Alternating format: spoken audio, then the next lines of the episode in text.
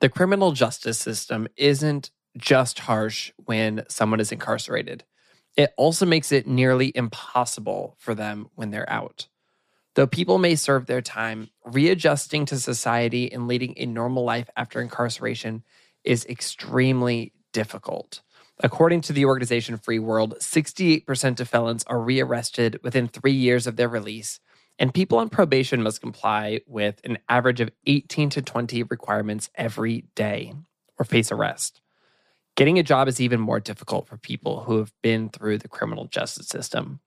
27% of formerly incarcerated people are unemployed, and poverty is the strongest predictor for reoffending. Despite all of this, one individual overcame the odds from convict to CEO. And now he's set out to help people who have been formerly incarcerated end generational poverty and significantly reduce the likelihood of reoffending.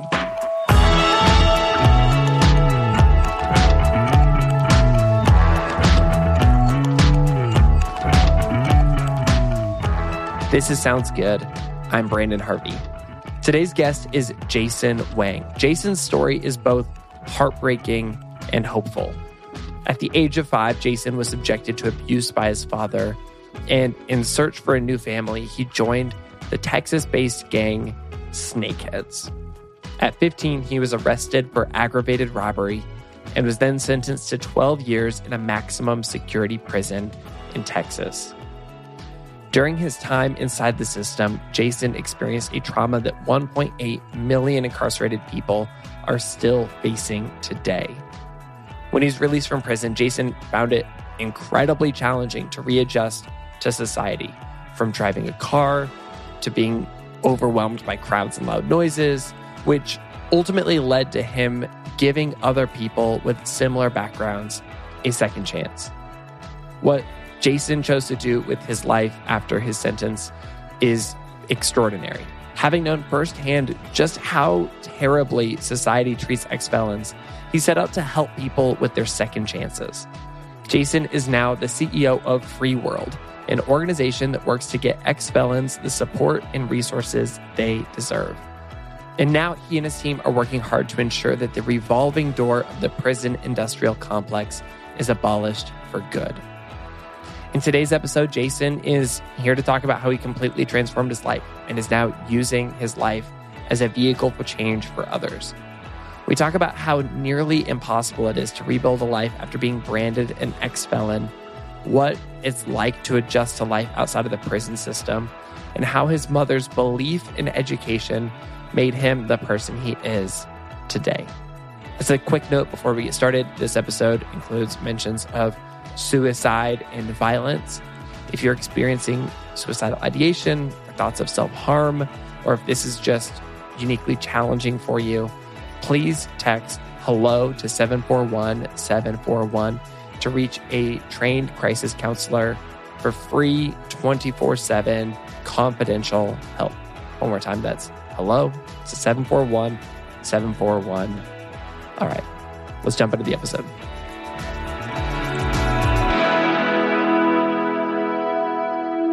I found out about you probably a few weeks ago now. And immediately when I heard your story, I was like, Jason has to be on the podcast because I think you represent so much of what we care about at Good, Good, Good, which is that people are using their unique life circumstances, their unique skill sets, their passions to create some good in the world. And you do it so well. And then you ultimately usher other people into the process of getting to do good in the world on their end as well. And so I want to get to how you do that, but I feel like the best way to lead into that is actually to just start much earlier in your story because at least from my perspective, so much of the impact that you make uh, is rooted in your early life. And so if you don't mind, I'd love to to kind of start in your in your childhood. Absolutely, and uh, I see that you're you're starting off the podcast with some haymakers. So, really appreciate the question, Branden. Um, so yeah, when when I was growing up, um, both my parents were immigrants. They came over to America really with the dream of beginning a new life, and so they came to America, and we were just extraordinarily poor growing up. I remember growing up in this apartment where there were rats running through the hallway, uh, gunshots downstairs. Um, it was just a really dangerous neighborhood. What city were you in? Uh, I was in New Jersey at the time, so Elizabeth, New Jersey. Okay, cool. You know, my, my father was a born and bred entrepreneur, and so he wanted to start his own trucking business. And one of the things that he did because he didn't have access to capital was he went over to one of the local gangs and he asked for money to start this trucking business. Unfortunately, the business ended up folding, and my father wasn't able to pay that back. And so the gang came up to him with pictures of the entire family and said, If you don't pay back this money, we're going to slaughter your entire family. Wow. Yeah. So, so my father did the only thing that he knew to do, which was to flee. And so we moved from New Jersey down to Georgia and finally ended up in Iowa. And what age were you when you when you got to Iowa? I was about five years old at the time. Um, we were living in Carroll, Iowa, which, uh, if I recollect correctly, was a population of about 5,000 people. And there, there wasn't a whole lot of diversity there, to, to say the least. I can imagine. Yeah, so we were the only Asian family there. And part of the troubles that I had growing up was that I didn't really have people to turn to. I didn't have many friends because I looked different, you know, and, and most of the people around me were white. And so I just got picked on relentlessly as a kid. And then when I went home, you know, the, the stresses that my dad was going under you know, he happened to have a really bad temper. And so I became his personal punching bag. And so every single day I would go to school, I would come back. My father at this point had saved up enough money to start up his own Chinese restaurant. And so I would work in the restaurant. And so as a five year old, my responsibility were uh, was being like a sous chef in the kitchen to cleaning up the restaurant to being cashier to serving tables. Um, but any time that I screwed up, my father would really come down hard on me. And he used to always tell me that I would never amount to anything, that I was good for nothing. And when he got really mad, um, he would strip me down naked, throw me onto the floor, and start stomping on me. Um, I also remember that there were a couple of occasions where he got really, really upset and he took a butcher knife in the kitchen and was chasing me around trying to stab me. Or there were many times where, because I felt alone and I didn't feel like I had a safe home to go to, I would run away. And so I remember you know, there's this one time I was running down this alleyway, this dirt alleyway, and I turn around and I see his Toyota 4Runner just making a beeline straight for me, trying to run me over.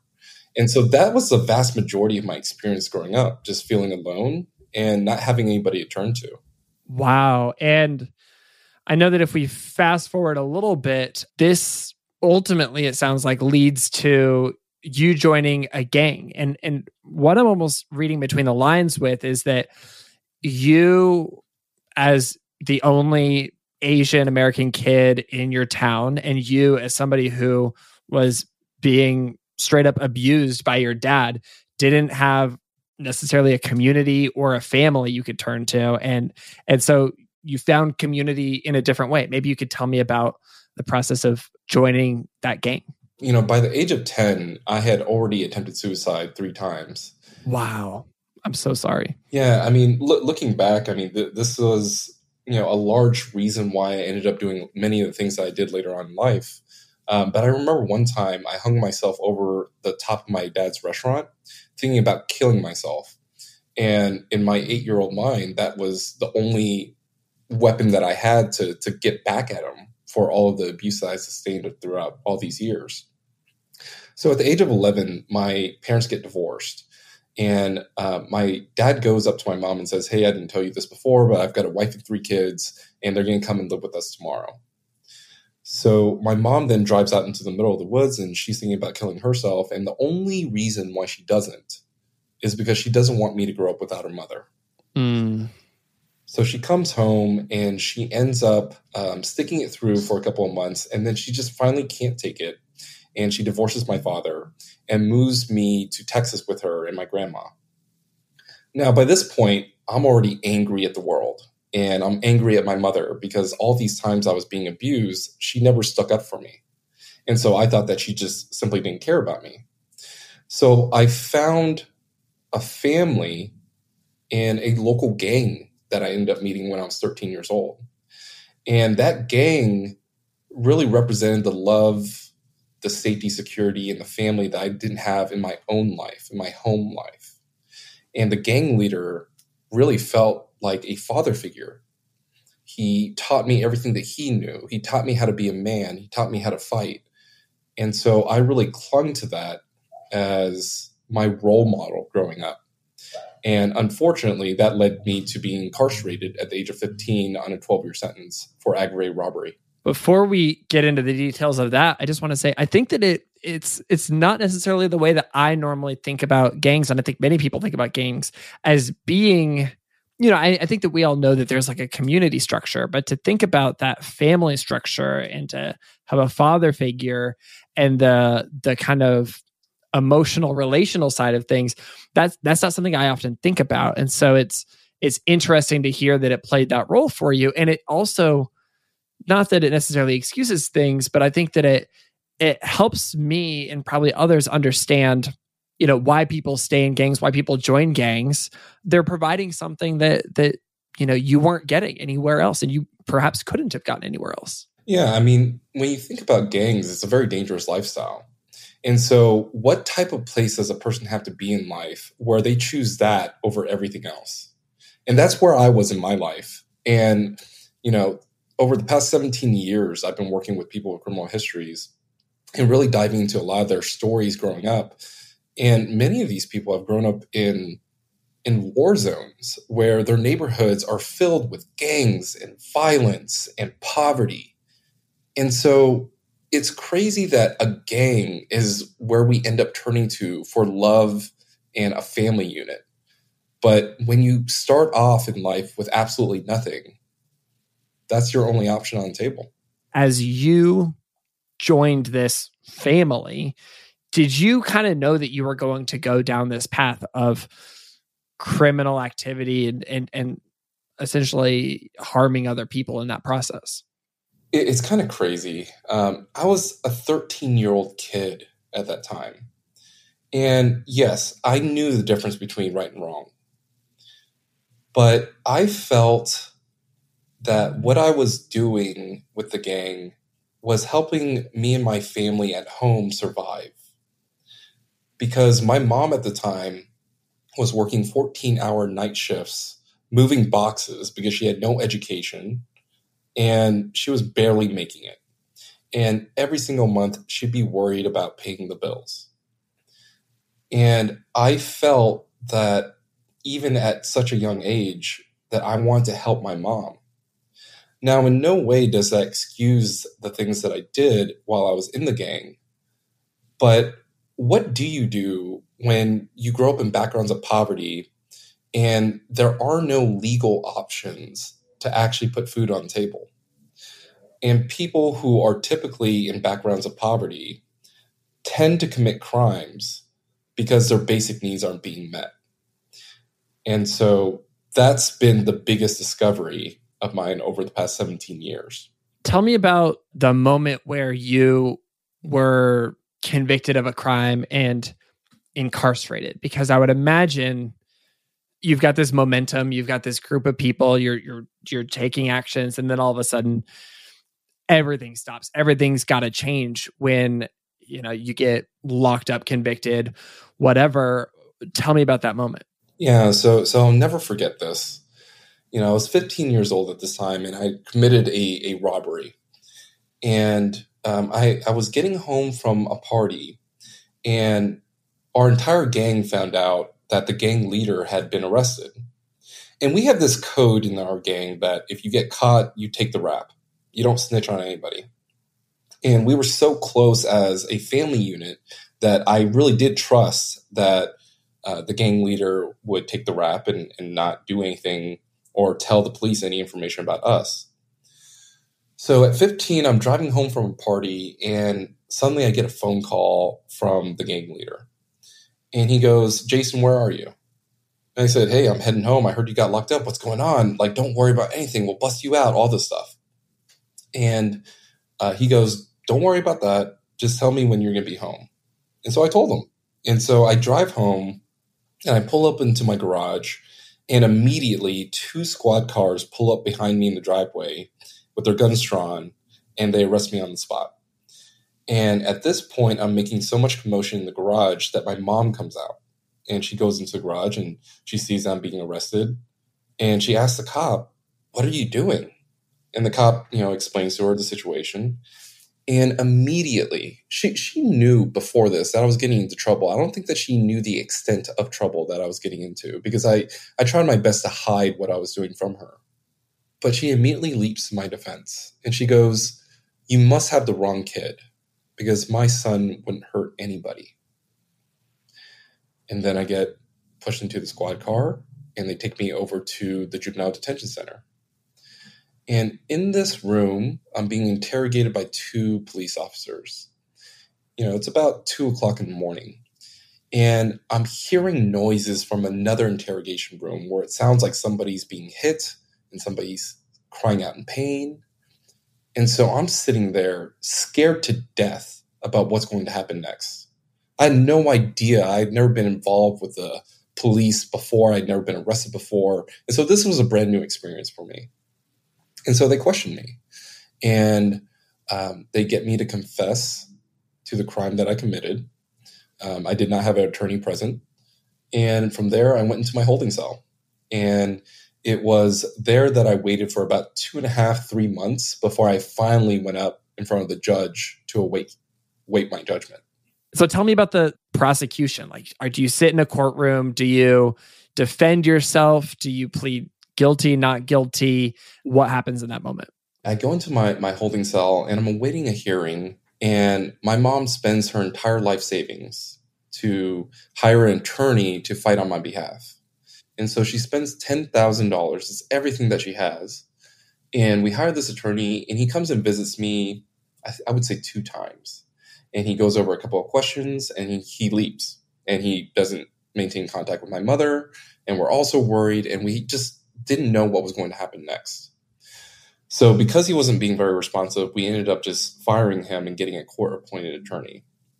And when we get to that court date, it really was a blur for me. I, I, don't remember everything that was said, but I do remember this part. We had reached the end of the trial, and I was standing in front of the judge, and I'm in an orange jumpsuit. I've got a waist chain that is handcuffing my wrists to my hip and I've got leg chains. And the judge looks down on me and he goes, Because of the severity of your crime, I'm sentencing you to 12 years. And at that point, all emotion just leaves my body. Like I, I just become numb. And it, it's kind of like what you see in the movies where like the the background noise is blurred. You can mm. kind of mm. hear certain things. Like I heard my mom crying, I heard my grandma just wailing out but it wasn't immediately clear to me. And from there, they take me from the courtroom back to my holding cell. And I'm just sitting there. And the prospect of spending 12 years in prison at that point in my life felt like the rest of my life would be spent in prison. Because I'm a 15 year old kid. What do I know about 12 years? That's your whole memories. Like that, like the earliest you could remember probably is 12 years previous. Exactly. And so I remember going to bed that night and just crying my eyes out because I had no hope for a future.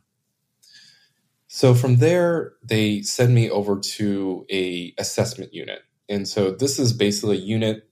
It's in the middle of Texas, and this is where they prep everybody to go to their final long-term prison facility.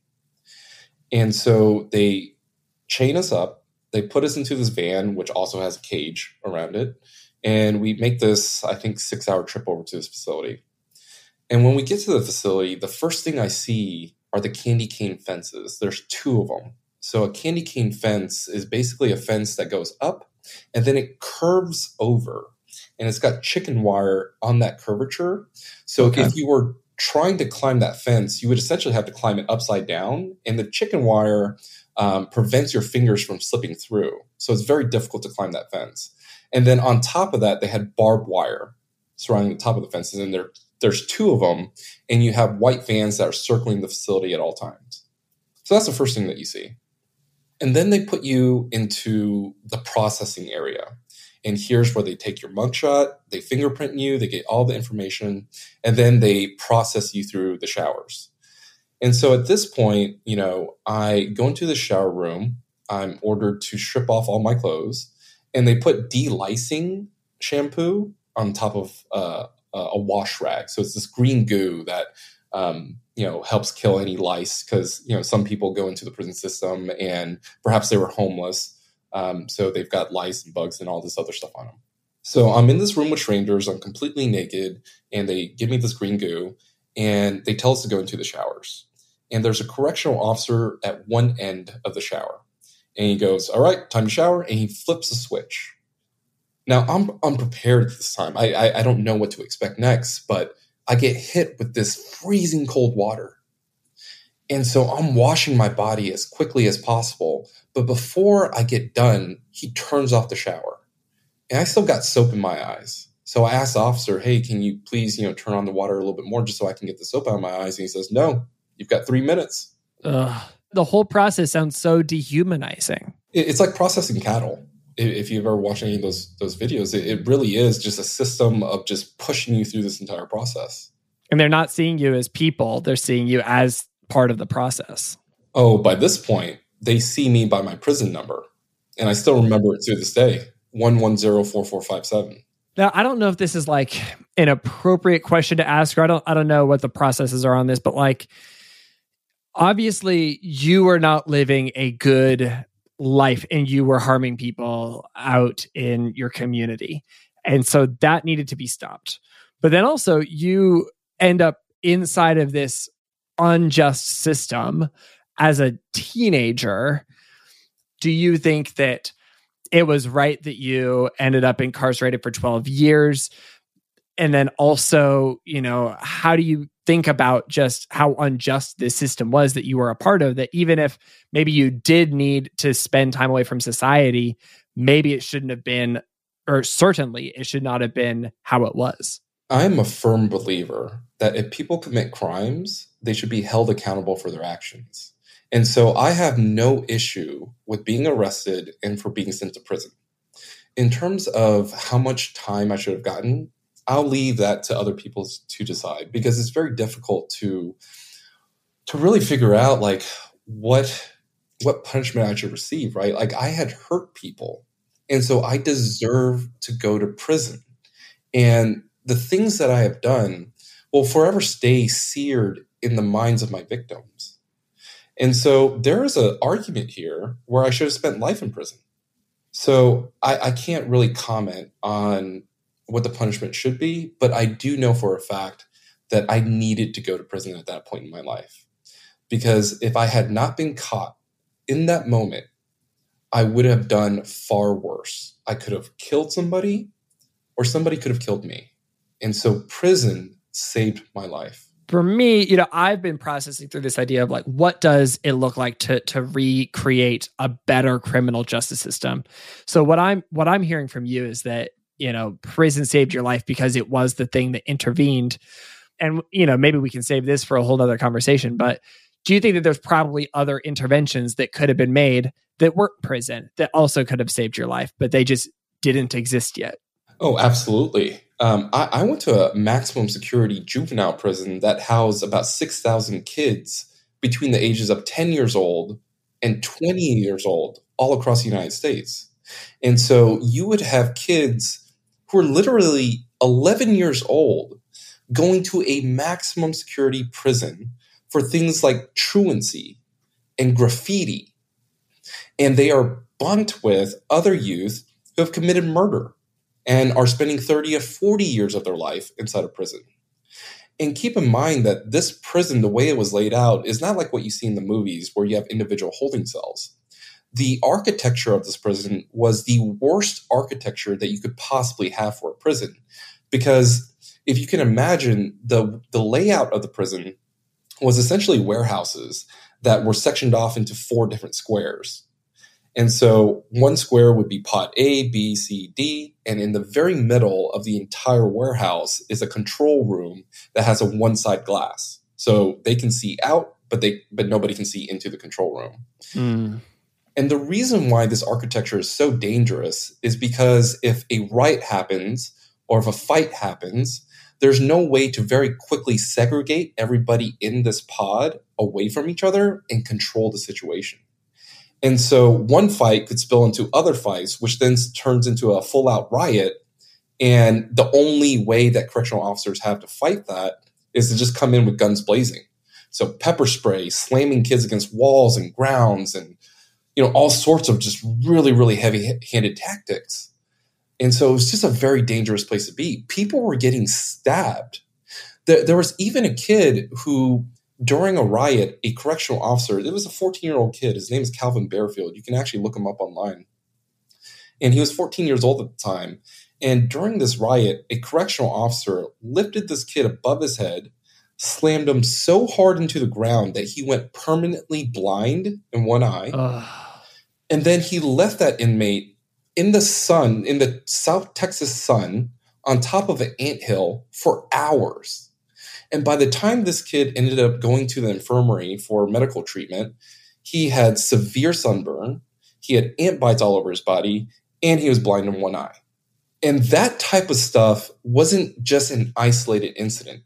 In 2007, the media found out that the Texas Youth Commission, and that's the agency that held all of these, you know, thousands of kids across the state of Texas, they found out that correctional officers were taking 13 and 14 year old boys and girls, putting them into isolation cells, and sexually assaulting them. You had wardens who had a house right outside the prison grounds that were taking 14 year old boys over to their house, sexually assaulting them, and then throwing them back into prison. And because of the corruption that was rampant throughout the entire system, nobody knew about it any grievances that were filed were immediately thrown away. Anybody who spoke a word um, was immediately attacked with the prison officials would, would hide the information and, and punish the officers that would try to report these things. It, it was a huge story. And in 2017, I had the really unique opportunity to actually go to a state hearing and testify in front of state senators about prison reforms that we needed inside the, the criminal justice system in order to give us a chance after we were released. If you can imagine an 11 year old kid going into the Texas prison system, and on average, kids would spend about four and a half years in, in prison. And education was in, was a complete joke. You know, we would have classrooms where you would have 30 kids, different age ranges, different education levels. And because you had all these different factors, what the teachers would do is they would give us crossword puzzles just to keep us busy. So, what happens to that 11 year old kid who goes into the prison system for truancy, gets out of the prison system at 16, goes to a public school where he's held back four grades? He's made fun of because he's the dumbest kid in the class and also the biggest kid in the class. What do you think that kid's going to end up doing? And sure enough, kids were coming back into the prison in droves. You would see one kid get released, a couple months would go by, he'd be right back where he started. Man, this is all so heavy. And and what I'm hearing is you said that prison saved your life and clearly you're on this podcast because uh, your life was changed and you took a U-turn on life. But what I'm hearing is that you did that in spite of the prison system, not because of the prison system. And I think that understanding how broken and corrupt this system is in our country just adds to the power of of those who are able to leave prison and to not be part of that recidivism, to not be a part of this continued criminal justice system and, and are able to ultimately leave. And so it's really, really admirable that people are able to make it through this because it's so unjust. If you don't mind, I, I would love to hear what that looked like for you. How were you able to allow prison to be a transformative experience despite the corruption and the problems and the, the injustice? So, prison saved my life because it took me out of the situation that I was in and kept me away from society where I belonged at that moment in time. And don't get me wrong, while there were bad actors in the prison system, there were also good people. There were good correctional officers, good teachers that did care about us and want to see us succeed. So I'm not painting the picture that the entire system was just terrible. There are many aspects of it that are terrible, but there are good people in that system. What turned the corner for me was my mom. You know, I hated my mom all the way up to the point that I got arrested. And I believed that she didn't love me. But it was because I was incarcerated, because I went to prison, that I started to see how much she actually did love me. And it's only in hindsight that I realized that the reason why that she didn't speak up for me when I was being beat by my father was because she was scared for my father as well. My mom used to always say that even though you're physically in prison, mentally and emotionally, I'm in prison with you. Every weekend, she would drive 14 hours after coming off a 14 hour night or 12 hour night shift. She would drive 14 hours just to come see me in prison for two hours. Wow. She traded in her car to get a minivan. She put a bed in the back of the minivan and would sleep in Walmart parking lots whenever the drive was just way too long and she couldn't handle it anymore. Um, when I was in prison, I, I used to get these huge packets of mail.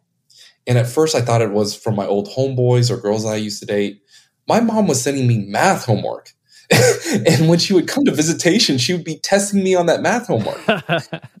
and what she used to say is that I cannot physically keep you safe. But what I can do is keep you mentally engaged in material. And so she would send me math homework. She would send me business books. She would ask my, my friends back in high school for copies of their biology book. She would go to the library, photocopy the entire book, and mail it to me because she believed that education was the key to me actually breaking out of the system. And that by engaging me mentally through books, perhaps I wouldn't be engaged in the negative behavior that was happening around me. And she was right. She believed in me at a point that I didn't even believe in myself. And I'm the person that I am today because of her. Man, that's so beautiful and powerful and, and such a testament to her dedication and love again in spite of the challenges that she had faced and was facing and so you you you have this this supporting figure in your life you're continuing your education while you're in prison tell me about the process of of finally getting out. Did you did you serve all 12 years that you were convicted of? No. So so in Texas they had a really, really unique law and that law was that you could be sentenced for a long sentence. Let's say like 20 years for example for a, a aggravated assault case. But because you're under the age of 16 and a half, the thought was that these are kids and so we should be giving them an opportunity to build a life post prison because the alternative is that at 16 years old, if they're not given an opportunity to rebuild their lives, they've got the next 70 years to do a whole lot of damage at the mm. cost of a lot of taxpayer money. And so I was very lucky where I only had to serve a minimum of three years. I couldn't get out before that. And um, actually, when I went up to the Senate to testify on, on behalf of criminal justice reform, Senator Whitmire actually asked the executive director of the prison system, who was sitting behind me at the time, whether or not I could be released early. so, so that was that was kind of unique. But what I did not know while I was incarcerated was that because of that testimony, I suddenly became the face of juvenile justice throughout the state of Texas. Oh, really? Wow. Yeah, and many legislators were actually working behind the scenes to help me get out on the day that I could legally be released. So that was three years. And while I was incarcerated, I had a, incredible mentors. So the governor of Texas at that time had appointed Will Harrell to be the independent ombudsman to investigate all of these different you know allegations of crime and corruption that was happening inside the prison system. And so as an inmate, I got to work with him on criminal justice reform and changing policies like an example is uh, a behavior management program where let's say for example you assault somebody in the prison what they would do is they would take this kid and put them into an isolation cell for months at a time where you are locked down 23 hours a day And for the one hour that you do get to see sunlight, you're in a cage outside in the sun. It's literal torture, like definition level torture. That's terrible. I mean, so many people are talking about the mental effects of the pandemic and how, you know, shutdowns cause all these mental health issues. Imagine being 14 years old, being put into this isolation cell for months at a time with no human contact, with nobody to speak to. What does that do to, to a kid that is so young? It screws them up for life. Yeah. I mean, if your goal is is to punish somebody, that's one of the worst punishments you could do. But if the goal is to rehabilitate, if the goal is to ensure somebody never does something bad again, like that is the opposite of the solution to that. Yeah, like one thing that that I really want your audience to, to, to know about is that there are a lot of different ways that people look at crime and punishment. And there are some people that say that if you commit a crime, you do the time and that you should be held away from society. And I'm not necessarily against that. I do believe that people should be held accountable. But the truth of the matter is that 95% of people who go to prison will be released at some point. They are coming back.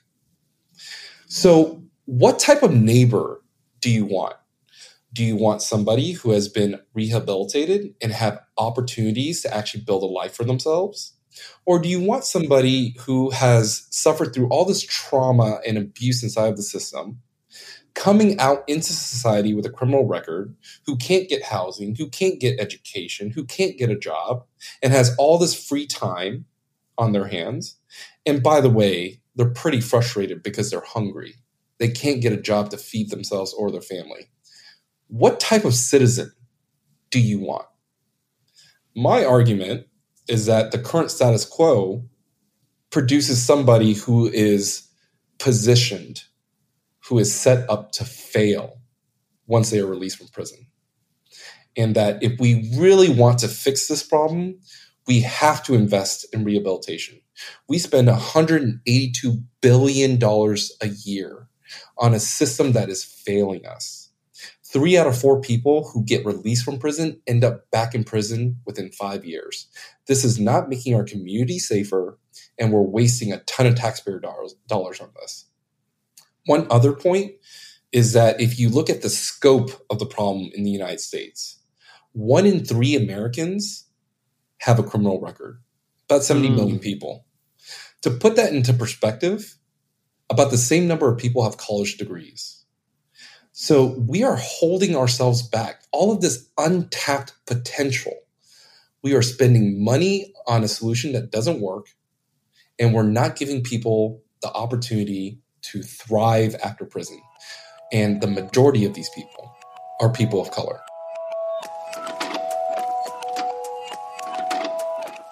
We are going to take a quick break. And when we're back, Jason is sharing how he became the face of juvenile justice throughout the state of Texas, the ways that people view crime and punishment, and figuring out his life after being released from prison. You don't want to miss this. We will be right back.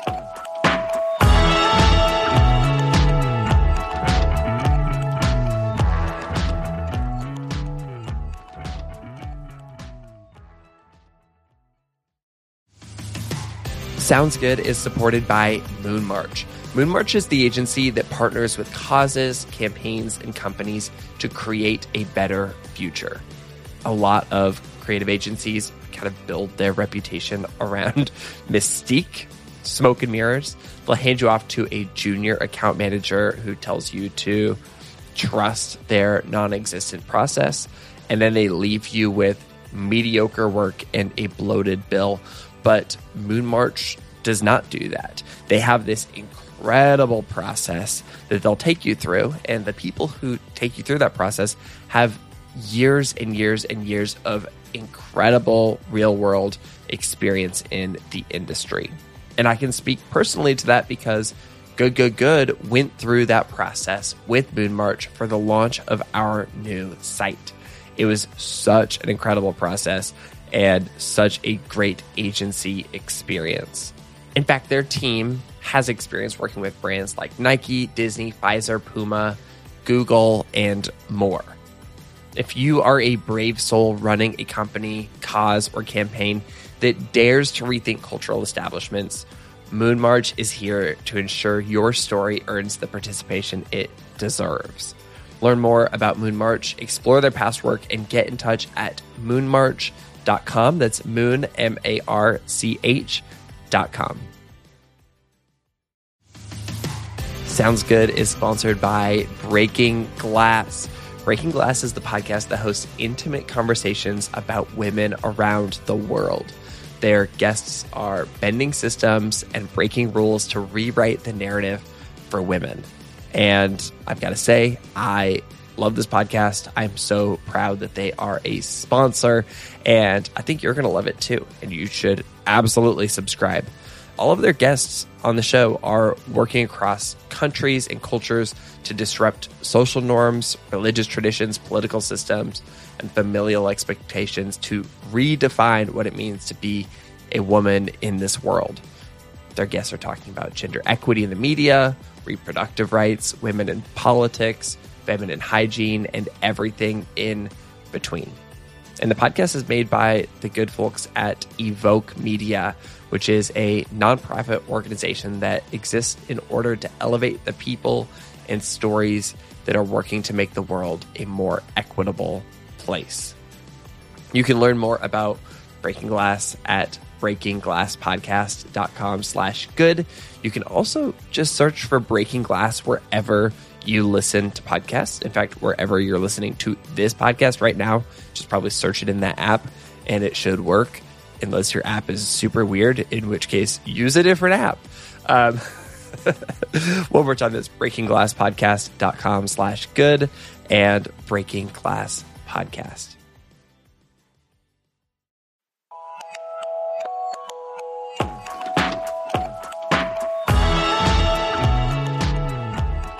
I think that it is incredibly painful to see how many people of color that, that have spent decades behind bars for selling weed. And to look at today's society where senators and politicians and people that have wealth are now becoming even wealthier being the boards of these companies that now sell weed legally throughout the United States, and how yep. many people are still languishing behind bars on a crime that has now been decriminalized. Not to mention, some of them are simultaneously profiting off of, you know, cannabis companies while profiting off of the private prison industry, which is a for profit business, which is unjust. And again, we should do a whole nother episode about some of these deep systemic things. But I, I want to get to the really cool systemic change that you have created. But first, what is it like the day that you walk out of prison? I can imagine it is a jarring experience, and I can imagine that the world had changed a lot. I had spent a relatively small amount of time in prison, about three and a half years. Um, and you compare that to other kids who have spent nine, ten years of their life behind bars uh, literally going into prison at the age of 10 and being released or sent over to the adult prison system when they were 21 years old. So I, I had spent a relatively small amount of time. That being said, when I was released out into society, I was frightened and overwhelmed by how the world had changed. You know, most people take for granted that when you're behind bars, you don't you don't answer a phone call, you don't flip a light switch, you don't drive a car, you don't see certain colors, and when you get out into society, all of a sudden you're hit by all these noises and sounds. Everything feels like it's moving so fast. And the things that you learn in prison to keep you alive and to, to help you be successful are the same things that will set you up for failure when you're released. So, an example of this is proximity to people. In prison, you always know to keep your back against the wall and that you always are super aware of your surroundings and you don't want to be in close proximity with other people because you don't know what might go on. Well, out in society, if you're always so, staying away from other people, people kind of look at you weird. Uh, another example is, you know, these prison systems have thousands of kids. And so whenever you're being processed to eat breakfast, lunch, or dinner, you've got five minutes to eat. And so you hunch over your dinner plate and you're just scarfing down food. Well, when you're in society, if you go over to a dinner party or if you go over to a friend's house and you eat your food in under a minute, people will look at you weird. and I remember the first time that I drove a car on the highway, I was going 40 miles per hour because I just couldn't I couldn't comprehend the speed of other cars driving be, uh, around me. And there was this other part where I was driving down this this dirt road and I had the music blasting the the windows down and out of nowhere, I just started crying uncontrollably. And it wasn't until later that I started to realize that the reason why I was crying was because this felt like freedom. For the first time in years, I was free. I could listen to music. I could feel the wind going through my head. When I was in prison, I would ask my mom to send me lyrics to songs so that I could be my own personal radio in, inside my head. And here I was just freely listening to, to radio stations. It, it's hard to describe those first couple of days out, but in summary, it, it's it's not easy. What did it look like starting to figure out what the rest of your life was going to look like? You you had the whole rest of your adult life ahead of you, and I would imagine that the possibilities felt you know, infinite. There's any number of directions you could go because you're so young, but also restricted because uh, our society doesn't treat people who are formerly incarcerated very well. And like you said, you had missed out on all kinds of experiences that would allow you to behave quote unquote normally. How were you processing that and how did you navigate what your next steps were? So, so I was lucky I, I, had a home to go to. I had a loving mother who had maintained contact with me during my entire prison sentence. And because of my work in criminal justice reform as an inmate, they gave me a full ride scholarship. And so I could go to any college or university in Texas, and it was all paid for. And so I ended up getting a double master's, an MBA, as well as a Master of Science degree in international business. But despite having those credentials on my record, people saw the other piece of my record, which was my criminal background. And despite all the changes that I had made in my life and this hopeful outlook, I was getting turned down job after job after job, even for menial jobs, jobs that really didn't pay much at all. And after being rejected 40 or 50 times, I'll be honest, there was a point where I just said, look, man, I was doing much better back in the streets before I went to prison. Yeah. You know, like, I mean, why continue getting rejected constantly? Like that that frustration, it, it was just so painful. you know, I'm a, I'm a 19 year old kid now coming out of prison, going to school and trying to lead a normal life. And it seems that no matter what I do, people saw me not as the person that I was today, but they saw me for the worst thing that I had ever done. And that just felt really, really depressing. And it really made me think that I had no future, despite some of the accomplishments that I initially had after I got out. And I bet it felt really challenging to not have other people who knew what that experience was like. You, you may have felt alone again in your emotions because that's not an experience that very many people have. It's an experience that very many people have, but probably not in your life. Yeah, you, you know, if you're the survivor of, I don't know, let's say domestic abuse, you would think that you would go to other domestic abuse survivors and ask them for advice on how they dealt with it and really learn from people who have gone through those same challenges so that because they they understand your situation best because they've been through it. Well, in the United States, we have a law where if you have a criminal record and somebody else has a criminal record, you're not allowed to associate with them. You're not allowed to talk to them. And matter of fact, if you do talk to them, you could be sent back to prison. And so, what you would normally leverage to be successful in life, that all is taken away. And the only person you can talk to is your parole officer, who, by the way, has a caseload of 100 different people. And they're not incentivized to help you successfully transition out of prison into society. All they are are people who are incentivized to just process you through the system.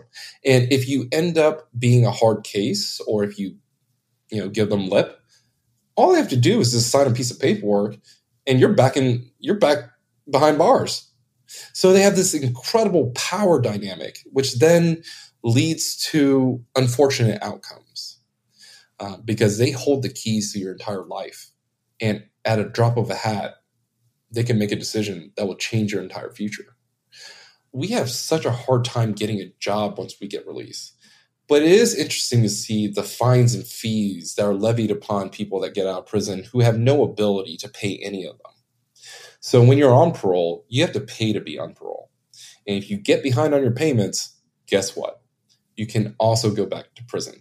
That is unreal. That is wild. I'm trying to communicate like the objective facts because I don't want to I don't want people to think that I have a bias against the system. But this is the reality. I'll, I'll let people know that I have a bias against the system and that you can just communicate the facts. But I'll tell you that I hate this system, but you go ahead. Yeah. I mean, th- these are the facts, man. And so, you know, are, are we being set up for failure? I don't know. It sure does feel like it.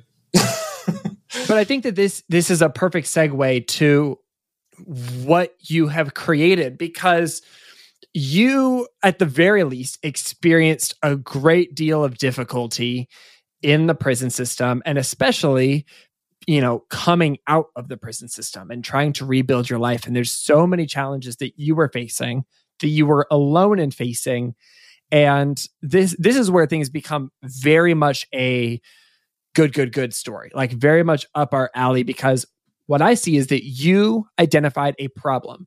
You said people are fi- like falling through the gaps here. People who should have a fighting chance are not being given a fighting chance. I'm identifying this problem.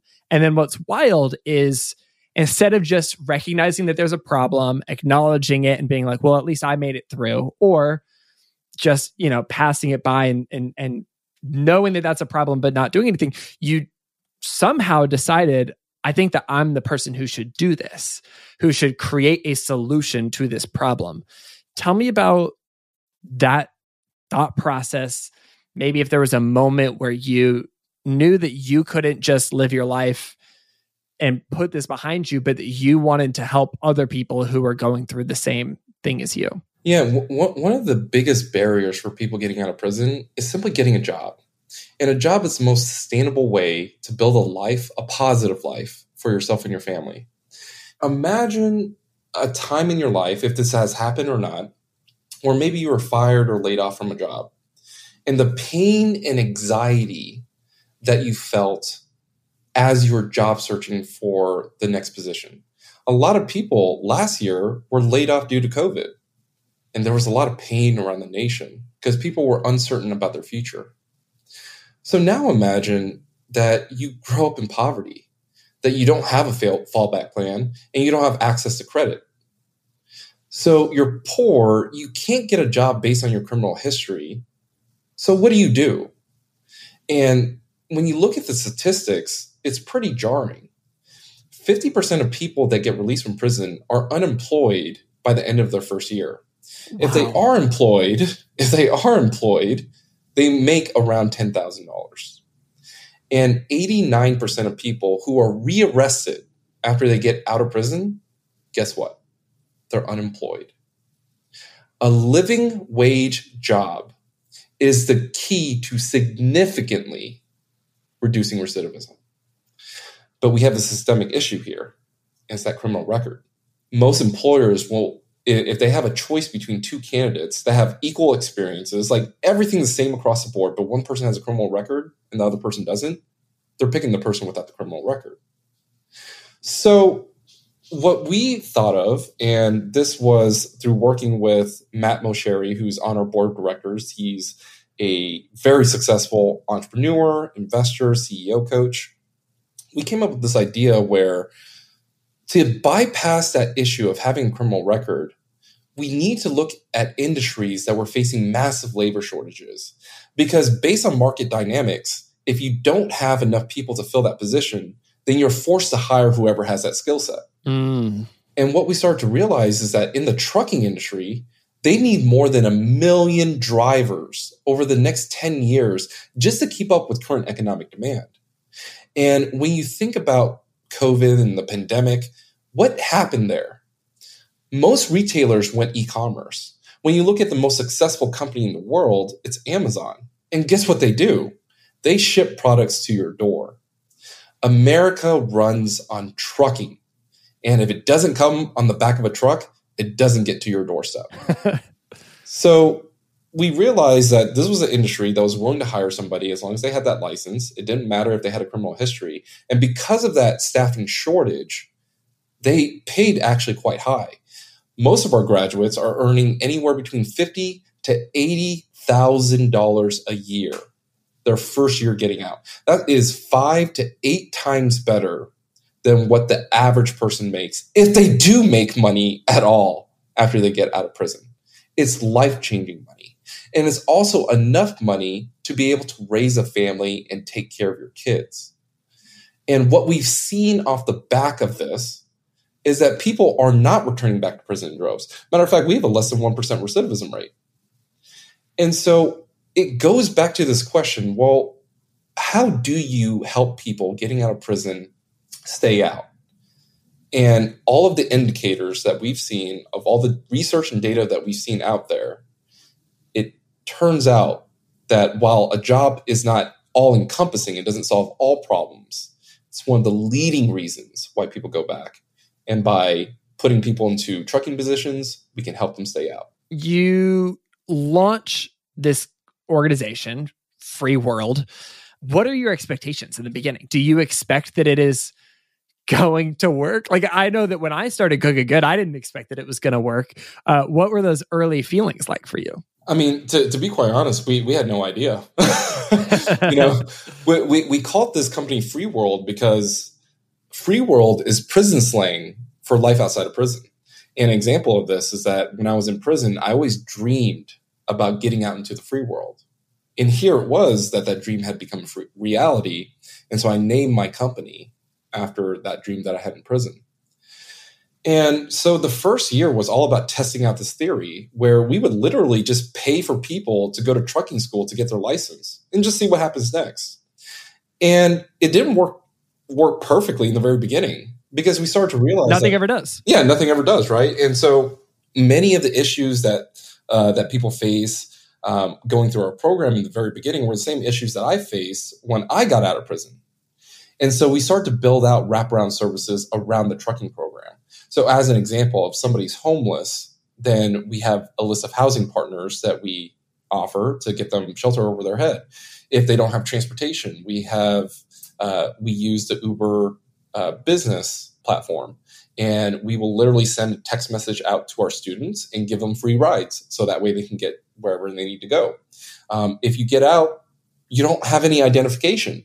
And it's crazy to think that when you're in prison the prison knows exactly who you are but as soon as you leave those gates yeah you're dead to them. Yeah they have no idea who you are Wow. And the process of getting a birth certificate, a social security card, or a driver's license, if any of your audience have ever gone to a DMV before, you can imagine that it's a pretty frustrating process. My wife and I have been married for six years, and she still hasn't legally changed her name just because the process is hard. And and that's the marriage process. Like that's that's one of the easiest things to do. And it's still like both of us are like well we don't want to sit in line all day. And so imagine if you don't have transportation to get there like 100% let's say you, you don't have transportation. Well, what are you doing? You're, you're getting on a bus and driving across town, and that bus takes four hours to get there. You wait three hours in line, and when you get to the front of the desk, they say, "All right, you're missing you're, a form." Yeah, you're missing a form. And guess what? You have to go back and you have to get that form. And, and so what happens? Typically today, people go months before they finally get identification.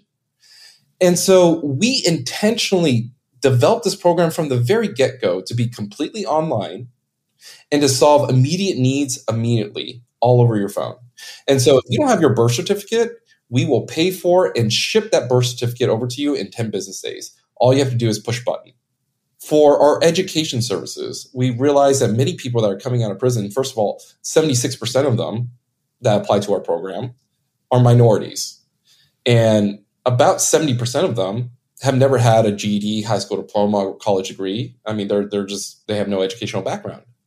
And so what we did was we started to build online services where we built up trucking curriculum from the ground up. And we had a live online instructor. It's one of our instructors. Uh, he, he spent 25 years in prison. and we intentionally try to hire as many people with criminal histories as possible to staff our company. And he teaches people all the things that you need to know in order to get a license. And once they pass our quizzes and tests, we pay students $1,500 to go to a local trucking school to get actual behind the wheel experience. And so when you look at this program from application to getting into a career, it all takes 45 days with all your identification, a job, education, everything. That's huge because you need people to to move through the system fast because you don't want people hanging out. And not to mention, you've got to have housing, you've got to potentially support a family. Like time is of the essence. That's huge. And for each of our students, like we're a nonprofit program. And so part of my job is um, asking strangers for money. and it, it is very difficult to scale. So we created a program called the Pay It Forward program, where we use income share agreements. And under this agreement, each of our students signs a contract where we will invest all the money up front to help them get into a good paying job. And once they graduate, if they're making at least $50,000 per year, they paid 10% of their income for 36 months to help the next couple of students go through school. And not only is this model going to allow us to get to a point of self sustainability, but I am a firm believer that each of us who have gone to prison have hurt people. That's the reason why we were incarcerated. So when we are in a position where we are successful, it is our duty and our responsibility to give back and pay it forward, to pay off this debt, which in reality will never be paid off. But it is our responsibility to help our community break out of these generational cycles of poverty and recidivism. And that's just got to feel so good too, to find success and then for that success to help bring more people through that fold and for those people to bring more people through again and again and again. It's a beautiful system and it is such an important way to give back to communities. And I've just got to say one more thing too. The I'm on your website in another tab right now. And one thing I love is that it's not a traditional nonprofit site because it's it's not written for me or it's not written for a donor.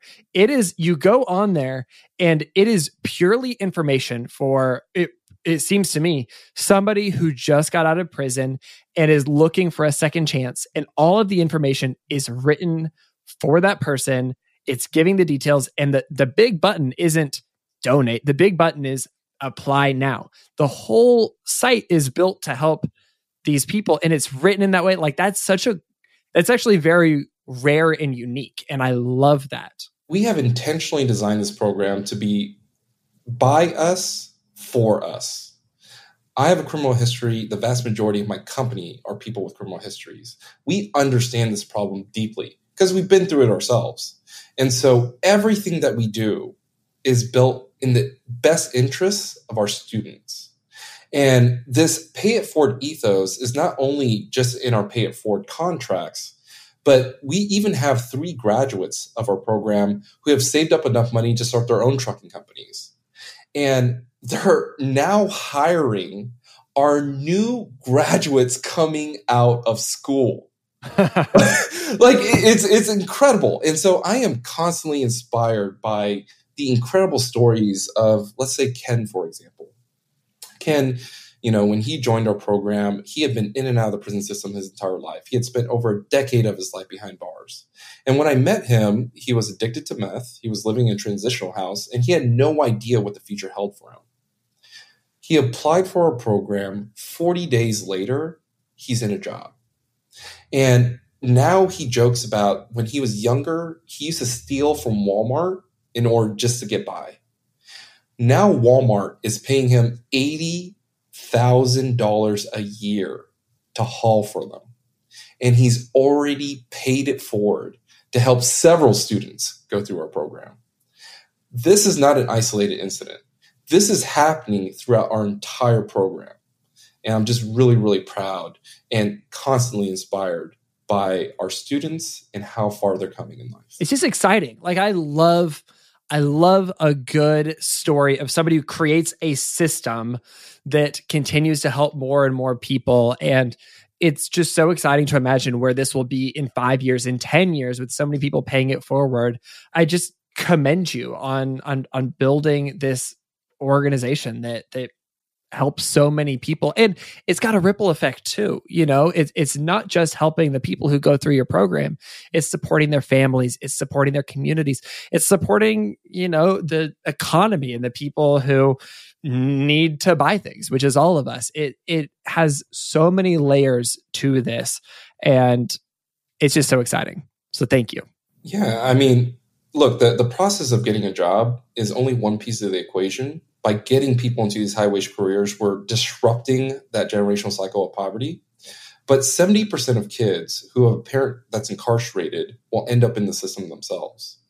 And so by disrupting this on the front end, we are significantly reducing the likelihood that the generations to come will end up in the prison system themselves. And in 10 years, we're building the infrastructure to graduate 100,000 people on a yearly basis.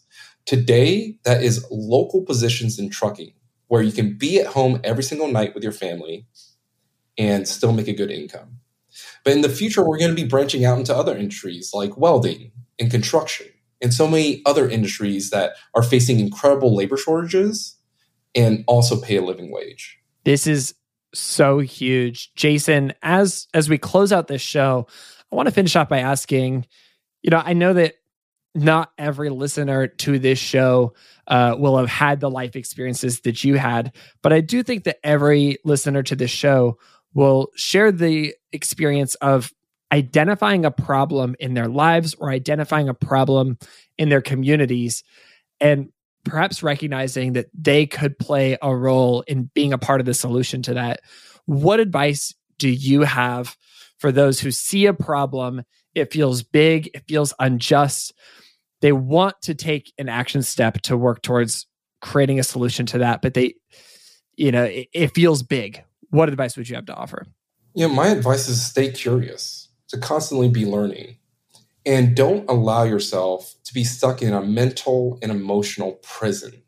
So many of us are so fearful about the uncertainty of life and especially being an entrepreneur and we allow that fear to stop us from taking actual direct action into achieving that dream. So stay curious, learn, talk to people, like be a lifelong learner. Number two, you know, be fearless. Many people, if you really think about it, what's the worst that can happen? I, am coming at this from the, the standpoint of like, look, I went to prison. I had my entire life stripped away from me.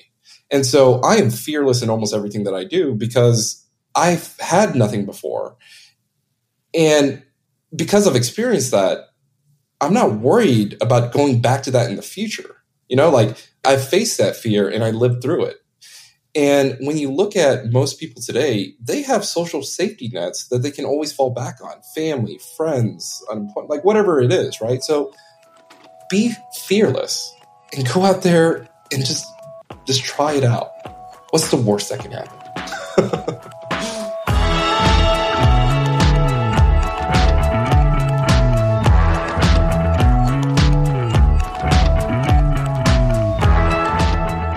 That's Jason Wang, the CEO of Free World. Second chances don't come by often, and they're not always easy. With the United States' inhumane mass incarceration rates, it is important that people like Jason are using their experiences to fight the system. It's important that we show support to those folks on the front lines doing that work as well. Thanks to Jason and Free World, other ex felons are getting a chance at rebuilding their lives in meaningful ways. You can support their work by going to joinfreeworld.com and you can also follow Jason on Twitter at, at Jason Wang with two A's. Once again, I want to highlight uh, that if you or anyone you know is experiencing suicidal ideation or are struggling with your mental health, please reach out for help. You can text hello to 741 741 to reach a crisis counselor for free. This podcast was created by Good Good Good. At Good Good Good, we help you feel more hopeful and do more good. You can find more good news and ways to make a difference in our weekly email newsletter, our beautiful print good newspaper, or online at our all new website, goodgoodgood.co. This episode was created by Sarah Lee, Megan Burns, and me, Branden Harvey. It was edited and sound designed by the team at Sound On Studios. You can find out more about their work at soundonsoundoff.com. Please make sure to hit the follow button wherever you listen to podcasts. Share the podcast with your friends. And with that, that is a wrap for this week's episode. Go out and create a solution you wish you had when you were younger. And we'll be back next week with more good news and good action. Sound good?